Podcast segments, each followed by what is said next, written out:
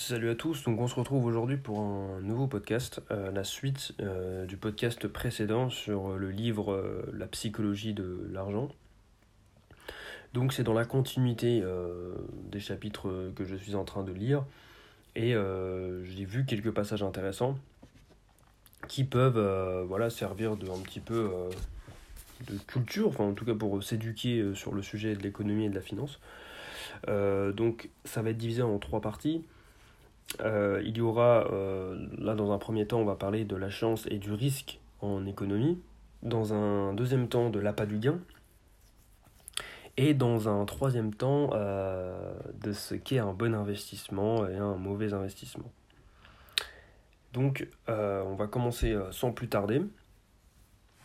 Alors, l'auteur explique que quand on attribue le succès des autres à la chance, en tout cas une partie de leur succès, ça fait de nous des jaloux.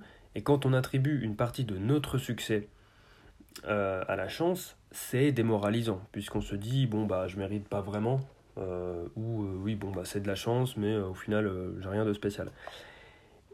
Et pourtant, qu'on le veuille ou non, hein, que ce soit pour nous ou pour les autres, il y a forcément une part de chance plus ou moins grande selon les personnes, les domaines, les années, etc. Mais il y a quand même de la chance euh, dans le fait, euh, là, si on reste dans l'économie et dans la finance, il y a quand même une part de chance euh, pour, pour construire voilà, des fortunes assez importantes en investissant. Puisque ben, voilà, la bourse, c'est quand même les investissements, etc. Il y a quand même une part de chance, puisque certaines entreprises coulent, certaines entreprises ne reviennent jamais. certaines entreprises vont connaître un bond exceptionnel grâce à un concours de circonstances etc. Et l'auteur euh, explique par exemple que si vous investissez dans une action euh, qui a, euh, disons, 80% de chances de rapporter, mais que vous tombez dans les 20% où bah, en fait cette action elle n'a pas rapporté et l'a même perdu. Et eh bien en fait, l'auteur se pose la question et nous pose la question au lecteur est-ce que vous avez fait une erreur ou est-ce que c'était juste le risque? Puisque si vous êtes dans les dans les 20% euh, qui peuvent vous faire perdre de l'argent sur cette action, euh, c'est pas vraiment une erreur, puisque bon, c'était du 80-20. Donc c'était plus juste le risque. Et en fait, ça dépend où on se positionne. quand on voit, quand, on perd sur une action, par exemple, je sais pas si vous allez mettre une action sur Tesla, eh bien, si vous êtes dans les 20% où l'action perd, c'est quoi C'est une erreur ou c'est un risque? On peut pas vraiment dire que c'est une erreur, puisque Tesla, c'est des piliers en bourse et euh, c'est une valeur assez sûre. Donc, l'auteur explique que, qu'on le veuille ou non, euh, même si c'est mal vu, il y a une part de chance, et comme il le dit, il n'y a absolument aucune jalousie là-dedans, euh, c'est tout simplement un fait. Voilà, il y a forcément une part de chance quand on parle d'argent, d'investissement, de, de gains, etc. ensuite, l'auteur donne un, pardon, un conseil intéressant. Il explique que quand on se juge soi ou les autres, en matière de, succès euh, en économie, euh, il faut garder en tête que tous les succès euh, que l'on connaît, donc que ce soit des personnes vraiment connues, des personnages très connus, tous ces succès-là ne sont pas dus à un travail acharné. Et de la même manière, les personnes les plus pauvres, voilà, la pauvreté n'est pas tout le temps due à la fainéantise. Et euh, lui, il explique que quand on juge quelqu'un qui est au-dessus de nous ou en dessous de nous, qu'il faut bien garder ça en tête, que euh, tous ces, euh, toutes ces personnes qui dirigent des entreprises telles que Elon Musk, Bill Gates ou Amazon, ou Jeff Bezos, pardon, eh bien, toutes ces personnes-là et d'autres entreprises, eh bien, il n'y a pas eu forcément un travail acharné derrière. Même si pour le coup, les trois que j'ai cités sont quand même des gros bosseurs, mais voilà, c'est pour vous donner des exemples, pour visualiser. Euh, de même, selon l'auteur, euh, vous pouvez être pauvre. Ce n'est pas parce que vous êtes pauvre que vous êtes feignant. C'est euh, souvent un concours de circonstances, dans certains cas, même si la personne fait tout pour s'en sortir. L'auteur donne un autre conseil que j'ai trouvé assez intéressant. Il explique qu'il vaut mieux se concentrer sur la masse plutôt que sur des cas extrêmes. Par exemple, des, justement, Bill Gates, Elon Musk, Jeff Bezos.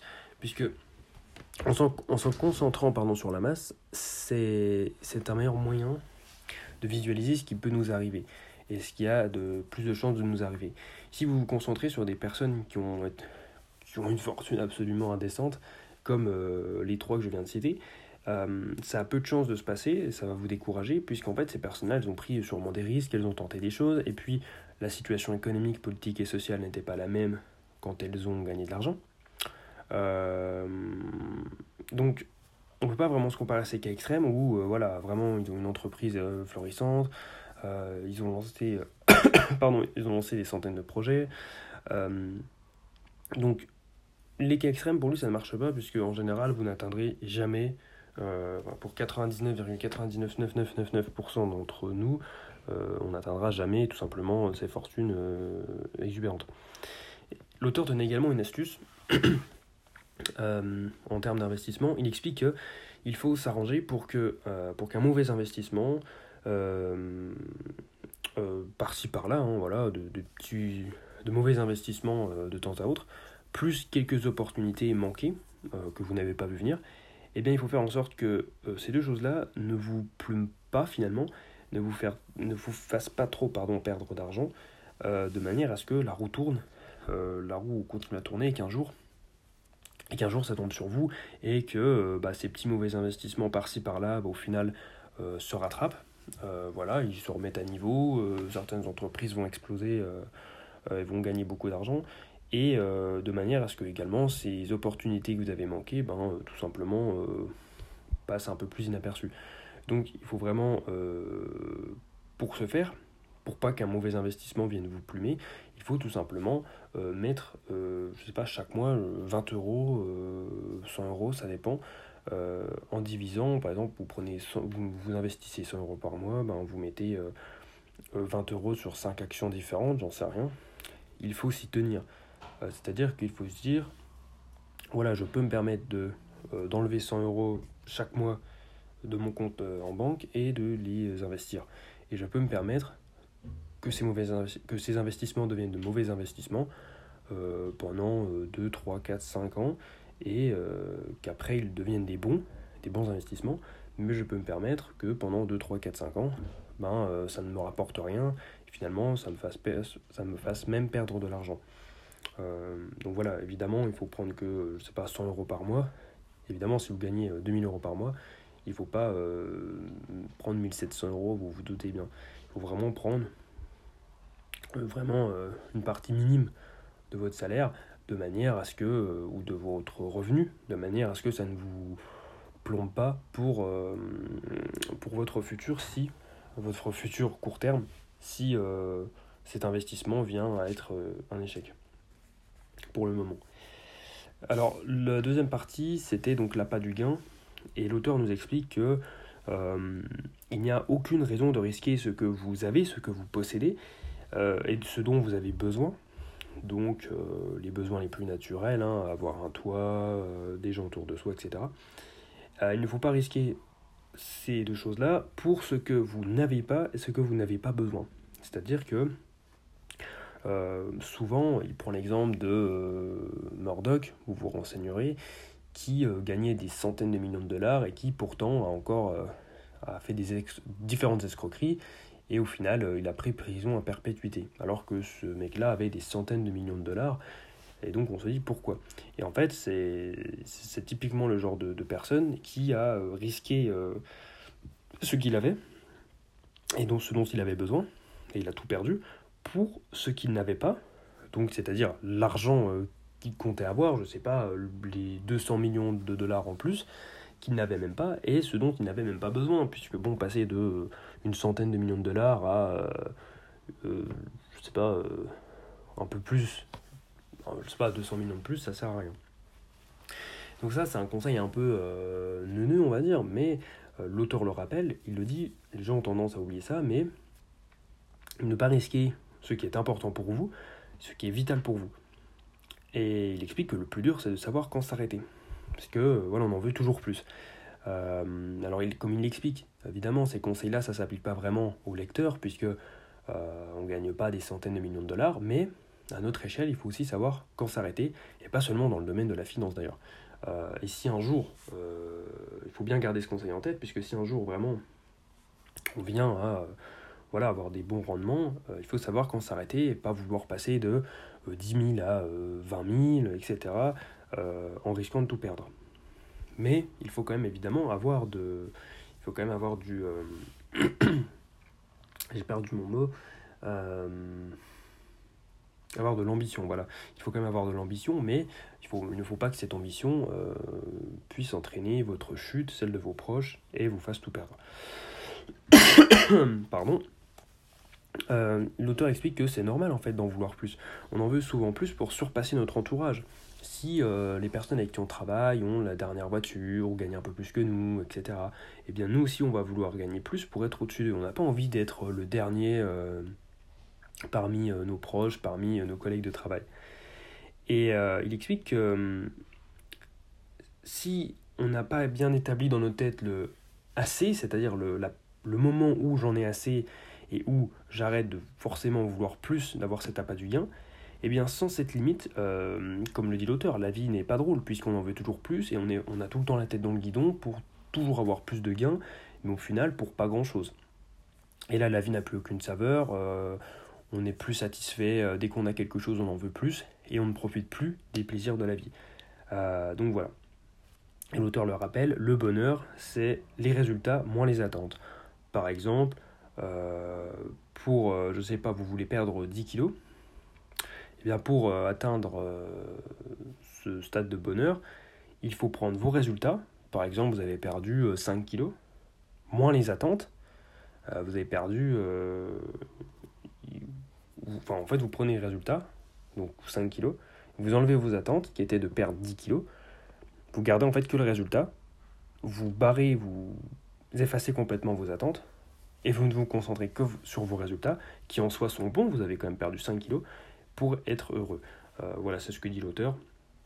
C'est une formule assez connue mais intéressante. Euh, c'est euh, en fait, si vous perdez 5 kilos, vous allez être content, mais si vous perdez 5 kilos en vous, avec un objectif de base qui était de 10 kg, vous n'allez pas être heureux. Alors que c'est déjà bien. Donc, voilà, des fois, il faut un petit peu plus être laxiste, on va dire. Donc, notamment là, dans le domaine de la finance. Mais j'ai pris un exemple un peu plus parlant. donc, lui, ce qu'il explique, c'est que on ne doit pas tout risquer pour l'argent, voilà, et que les choses à ne pas risquer pour l'argent, ce sont la réputation, évidemment, ça, ça n'a pas de prix, votre liberté, votre indépendance aussi, si vous finissez en prison pour, euh, avoir fait des magouilles euh, financières, euh, là vous perdez les deux. Également la famille, les amis, c'est important. Enfin voilà, il fait une petite liste des choses les plus importantes qui ne valent absolument pas le coup, qu'on risque tout pour l'argent. Et donc la limite, en fait, quand vous prenez une décision, il explique très bien à la fin de ce, ce chapitre, quand vous prenez une décision, demandez-vous si euh, ces choses énoncées, réputation, famille, liberté, et d'autres hein, qui vous viennent en tête, euh, demandez-vous si ces valeurs-là, si ces choses-là sont euh, vont être en danger si vous prenez cette décision en finance ou autre. Et si ça peut, si une décision peut faire du mal à ces choses importantes, réputation, famille, liberté, eh bien ne prenez pas cette décision, tout simplement. Donc voilà, ça c'était pour la pas du gain. Ensuite, l'auteur euh, parle de euh, savoir investir. Donc il parle de Warren Buffett, hein, voilà, qui est euh, le plus grand investisseur de tous les temps. Vous vous renseignerez sur lui, mais il a une fortune, je crois, 85 milliards, si je dis pas de bêtises. donc il est vraiment absolument... Il n'y a même plus les mots, quoi. Mais on va pas revenir sur son histoire. il explique, l'auteur, que en fait, Warren Buffett, il sait investir, mais son secret, c'est surtout le temps puisque euh, je crois que 95% ou 98% de sa fortune s'est fait après ses 60 ans. Et en fait, c'est l'investisseur le plus riche, mais c'est pas le meilleur en soi si on regarde les revenus annuels. Puisqu'en revenu annuel, il est, entre guillemets, qu'à 22%. Et le meilleur est à 66%. Donc il est loin derrière. Euh, il a un tiers euh, du meilleur. donc, on se dit, c'est pas énorme. Mais ce qu'il faut bien penser, c'est qu'il a commencé à investir quand il avait 10 ans, Warren Buffett. Mais dans notre tête, on a une pensée linéaire. Euh, c'est plus intuitif qu'une pensée exponentielle. Mais euh, si je vous dis 8 plus 8 plus 8 et ça 9 fois, ça fait euh, donc 8 fois 9, 72. Mais si on fait 8 fois 8 fois 8 fois 8 et 9 fois en tout, ça fait 134 millions. Et donc, c'est quand même c'est moins intuitif cette pensée exponentielle, mais il faut la garder en tête, puisque quand l'intérêt composé euh, est ignoré, en fait l'intérêt composé est ignoré parce qu'il n'est pas intuitif. Et on ignore souvent que 8 fois 8 fois 8 fois 8, ça va donner un truc en millions. on ignore donc souvent son potentiel et on va se concentrer du coup sur d'autres solutions. Mais du coup, ce qu'il faut bien maintenir en tête, c'est que investir le plus tôt, c'est le mieux. Ça ne va pas faire 8 plus 8 plus 8 chaque année, mais 8 fois 8 fois 8 fois 8. Et ça, c'est contre-intuitif. J'ai même du mal encore des fois à l'appliquer, mais c'est pour ça que c'est important et ça fait une différence d'investir 10 euh, ans avant ou 10 ans après. Euh, l'auteur l'explique dans le livre, j'ai plus les chiffres, mais une personne qui euh, investit à 20 ans et l'autre à 30 ans, à la même époque, etc., il y a une différence, je crois, de plus de 200 000 dollars. Donc c'est quand même énorme. L'auteur enfin explique qu'il y a des milliers de livres sur l'économie et la finance, sur différents conseils, sur quoi faire pour gagner vite de l'argent, etc. Mais lui, ce qu'il faut faire, selon l'auteur, c'est juste se taire et attendre. Étant donné que l'intérêt composé euh, n'est pas intuitif, euh, les gens vont tenter des trades un petit peu douteux, ils vont adopter de mauvaises stratégies qu'ils ont puisées dans ces livres. Et en fait, c'est là qu'ils vont perdre euh, plus qu'autre chose. Alors que s'ils avaient été patients et que malgré son aspect non intuitif, euh, ils avaient compté sur cet euh, intérêt composé, et qui est exponentiel, et eh bien finalement les gens, en étant patients, auraient gagné plus d'argent. Et enfin, un dernier point, l'auteur explique qu'il y a une idée reçue, c'est qu'un bon investissement, c'est un, investissement qui rapporte le plus. Mais en fait non, parce que l'investissement qui rapporte plus, il se produit rarement plus d'une fois. Ça arrive une fois et c'est tout. Après, ça va redescendre, se stagner, stagner, pardon.